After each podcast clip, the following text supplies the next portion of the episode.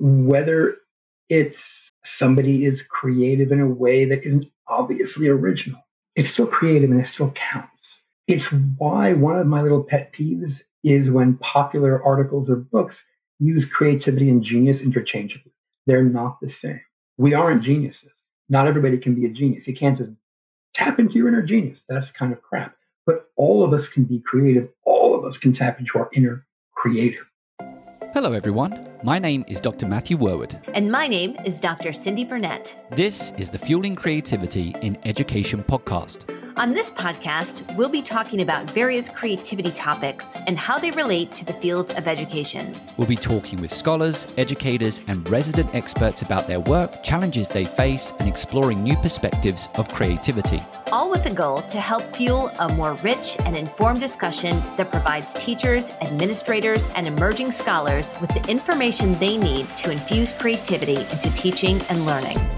So let's begin. Welcome back to our Double Espresso episode with Dr. James Kaufman. In the first part of our interview, we explored the various creativity topics related somewhat to the book, but if we confess, we got a little bit sidetracked with our conversation around artificial intelligence. So, in the second part of our interview, we're going to dig a lot more further into the concept of the creative advantage and other concepts that James highlights in his book. So, James, in your new book, The Creativity Advantage, you unpack a new model that explores five areas self insight, healing, connection, drive, and legacy. So, we want to tap into each of these a little bit with you. But before we do, I want to know what led you to develop this model. In the past, I've done different consulting, working with school systems or organizations or, or things like that and it would tend to be the same pattern where there would be one person who was really excited about creativity, and I would be brought in and I would meet people and we would begin stuff. And invariably, and sometimes it would be a year, sometimes it would be three years, but that person would eventually leave. And then I would never hear from that organization, school, district, whatever again. And I realized creativity researchers aren't always great at talking about why people should care. We assume it's important because we care about it and because most people say they do. I mean, I remember years ago I was giving a job talk and somebody in the audience asked something to the, the effect of, well, we know that if you were to get a grant and study reading or motivation. It would do all of these things. But if you were to get a grant be able to study creativity, what what would that do? What would be the point? And I, I totally flubbed the question, didn't get the job. Because it was something I'd never really thought about having to defend creativity as being important. And it got me thinking. I did a paper with Marie Forgeard where we just looked do we look at creativity as predicting other stuff? And it turns out, no, we, we really don't. Most studies either see how is creativity related to another construct or what predicts creativity. There's very little on what does creativity predict. If we look at what's out there, there's a bunch of stuff on things like creativity and GPA or creativity and work performance. And there's a link, but the problem I mean, being really honest, is it's not a super convincing. I mean, it's there. But if you want your kid to get better grades or to do better on the SATs, your first thought or second thought or 15th thought is not going to be, I need to make sure my kids create. If I wanted my kids to do better in school, there's no hypothetical children I need to think about. I would not be thinking, I must get them to be more creative. I mean, in part, I can't get them to do anything as it is. But you know, that would be when, okay, well, I would try to get them to be more conscientious or work on their study skills or whatever. I wrote a target article for Maciej Karwowski's journal, Creativity Theory Applications and Research. It's just a great online journal. And there were a bunch of responses. And it was interesting because, like, there were some responses that pointed out, well, big C is there. And that's absolutely true. I mean, nobody argues what's the point of creative genius? That's not something nobody's ever had to defend genius. And, and Dean Simonton wrote kind of a beautiful response where he pointed this out and no arguments. And pro C, you know, talking about, well, the people who are creative at their jobs, people tend not to uh, doubt that too much. Although, conversely, even that people push back against. There's more of an anti creativity bias than one might think. I don't think it's profound. But like while I was writing the book, I read a fantastic study where they analyzed the speeches that the CEOs would give to their shareholders. And they found that whenever they would talk about things like innovation or change or creativity, long term profits would go up. But over the next month, the shareholders would drop this, would, would dump the stock. So we say we want creativity, but do we want it? Do we even know what it is? I mean, there's been all these studies about do people know what creativity is? And often they will use teachers and usually be like, aha, teachers don't know what creativity is. But it's not like anybody is any better. A lot of times when we say we want creativity, we mean we want a little bit of creativity within what we already know. Or we want somebody to creatively figure out how to do exactly what I tell them cheaper and faster. So I began thinking, well, what are the good other benefits of creativity? And I've been very interested in the mental health issue, in part kind of as a mea culpa, because about, oh Lord, over 20 years ago, I did a study called the Sylvia Plath effect. It was a little tiny, it wasn't tiny, it was historiometrics of a ton of people, but it was just looking, oh, among famous writers, look, female poets are more likely to show signs of mental illness compared to other writers. And it kind of got blown out of proportion and it will probably still be the main thing people would ever associate with me, which is kind of depressing.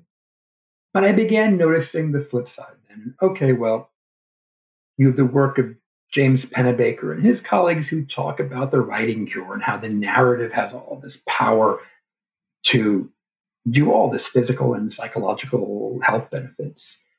There's a whole line of research that started out of Ellen Winner's lab where at first it was just, well, does art therapy work? And yes, it does. Tra- you know, tracing is not as good as drawing.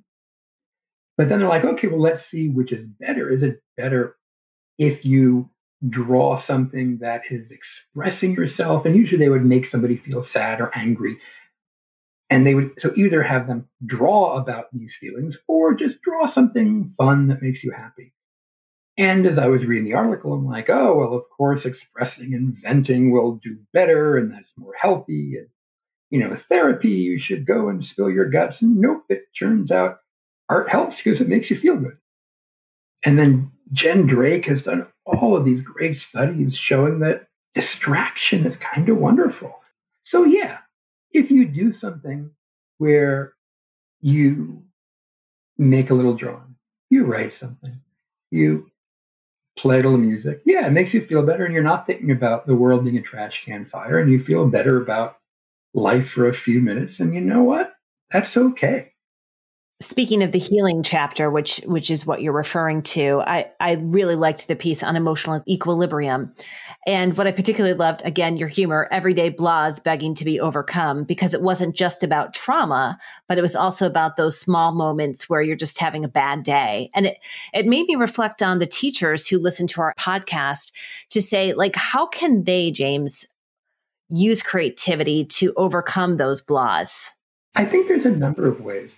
Certainly, doing a creative activity that you enjoy, even briefly, distracts you, is enjoyable but beyond that, I also think, for example, and I'm touching on some of the other chapters, if you're creative with people, I mean, co creation can be very powerful. I know that you've had Vlad Glaveanu on, and he does masterful work with this.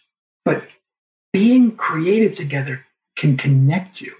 I mean, seeing creative work makes you feel connected. You know, Jeff Smith and the museum effect, where when you're in an art museum, you just feel like you're a citizen of the world.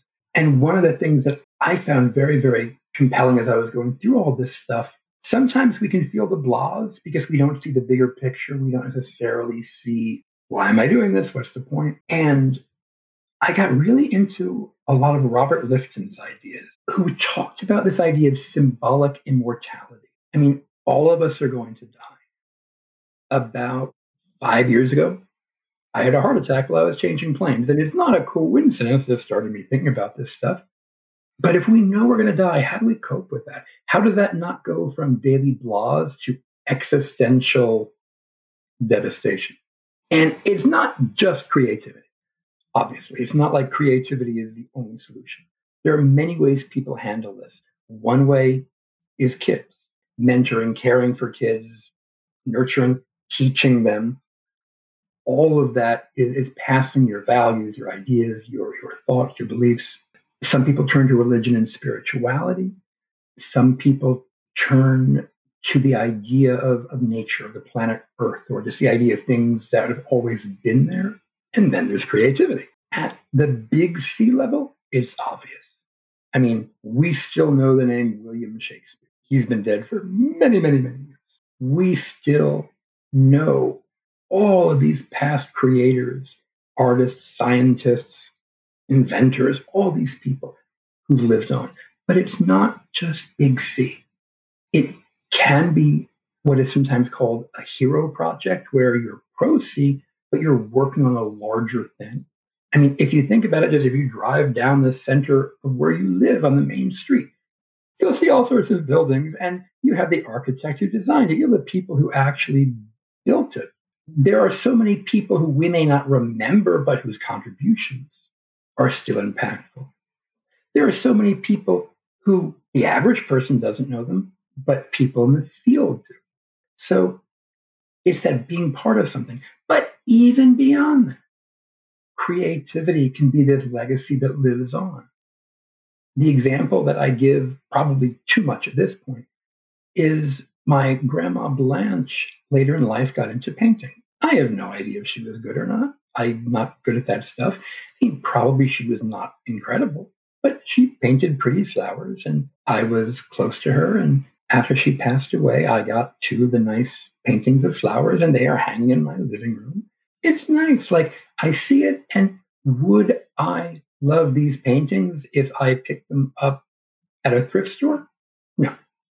It is that connection, but it's that way where a memoir, scrapbooking, family recipes, there are all these things that we can pass on no matter what our creativity level is, where our loved ones will care.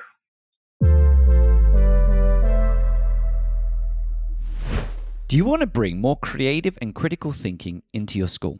Look no further than our podcast sponsor, Curiosity to Create. Curiosity to Create is a nonprofit organization dedicated to engaging professional development for school districts and empowering educators through online courses and personal coaching.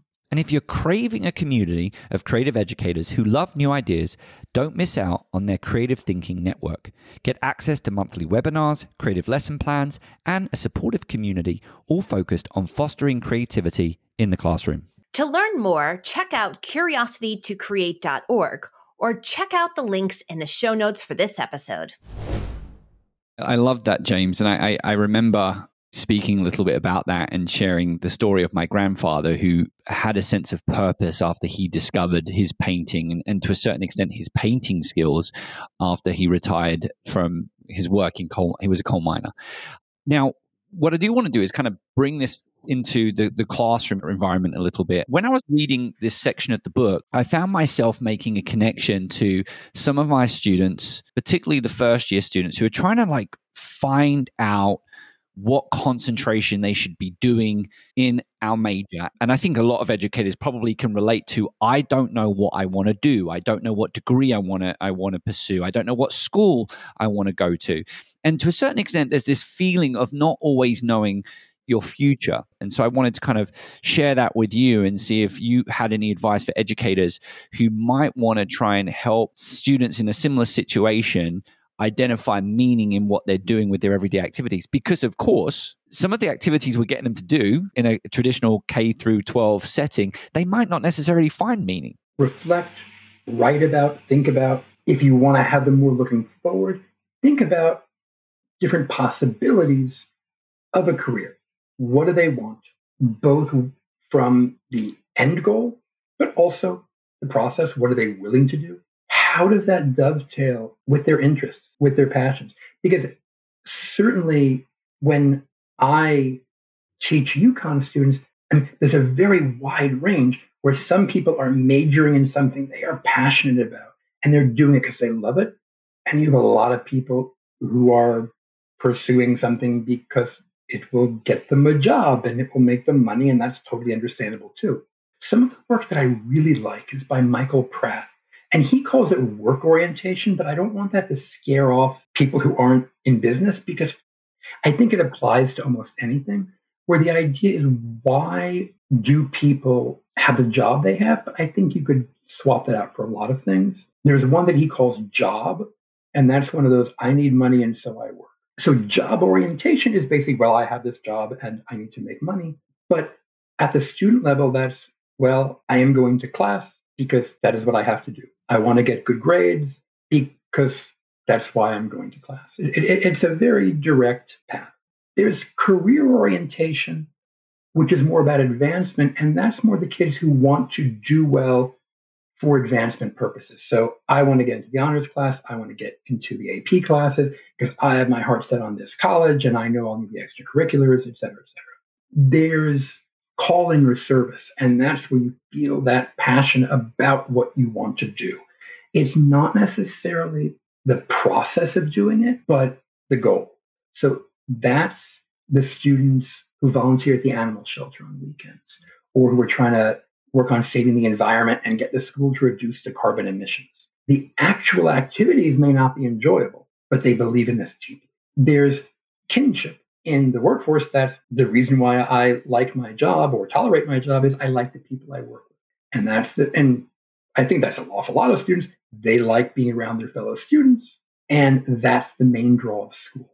You have craftsmanship. In the workforce, that's I want to improve, refine my skills, get better. And that's the one I think you will see a little less of in the classroom, but certainly there are there are the students who want to improve and get better that are not worried at all about grades. I mean, I think often that can tie. A, I think that in the classroom that might blend a little bit with some other stuff. And then there's passion. That's I love the actual stuff that I do. I think this is also related ultimately to identity. Who do we see that we are? Who do we want to be? I think all of this stuff, it ties into motivation, identity, coherence. And again, like a lot of this stuff, it's not just creativity, but it certainly is very interwoven with so we need to wrap up. Unfortunately, I think we could talk with you all day. I know I could talk to you all day mm-hmm. about this book because I have so many questions still. But I do want to come to the question that we ask all of our guests. And you have answered this question before, but I'd really like you to answer this question in the context of your book, The Creativity Advantage. So, what are three tips that you would give educators to bring creativity into the classroom based on what you've discovered in writing this book? When I was writing the first part, which was in my mind kind of like a little mini creativity 101, it ended up being much more thematically linked than I really thought it would be. And I realized the connective thing that linked all my theories in a sense is trying to expand what we think of as creativity. So, not in the way of like in The Incredibles, where the mom says, everybody's special, and then Dash says, that means nobody is. I don't mean everybody's creative, yay, but rather we don't recognize enough. Whether it's because somebody's creative in a weird domain, whether it's because somebody doesn't understand or acknowledge the concept of mini C, whether it's somebody is creative in a way that isn't obviously original. It's still creative and it still counts. It's why one of my little pet peeves is when popular articles or books use creativity and genius interchangeably. They're not the same. We aren't geniuses. Not everybody can be a genius. You can't just tap into your inner genius. That's kind of crap. But all of us can be creative. All of us can tap into our inner creator. That would be one thing. Another thing would be to recognize that although we have so many of these kind of stereotypes of the mad genius, creativity, and mental illness, or just creative kids being a pain in the ass, which honestly they can be, it is actually much more associated with positive mental health than negative mental health. And when we're talking in the classroom, little c, mini c, you just you don't really find that negative stuff and that seeing creativity as not necessarily just the outcome or the end goal, but also the benefit of the process, the, the positive personal things that come when somebody's creative. And the third would be connected to two to the first two in a sense that even when things are so often prescriptive or constrained or you must teach this material on this day in this way there are still these small little ways of being creative within the box that's why i hate the thinking outside the box because thinking within the box is so much harder and yet so much more important in many ways and being creative in these small little ways that still reach the end goal and can go under the radar of any administrators who, who don't like it. It's still possible and it's still worth it. Well, James, thank you so much for coming back to the Fueling Creativity in Education podcast. It's been a pleasure to have you here, and um, hopefully, we'll can have you again on the show, possibly next year.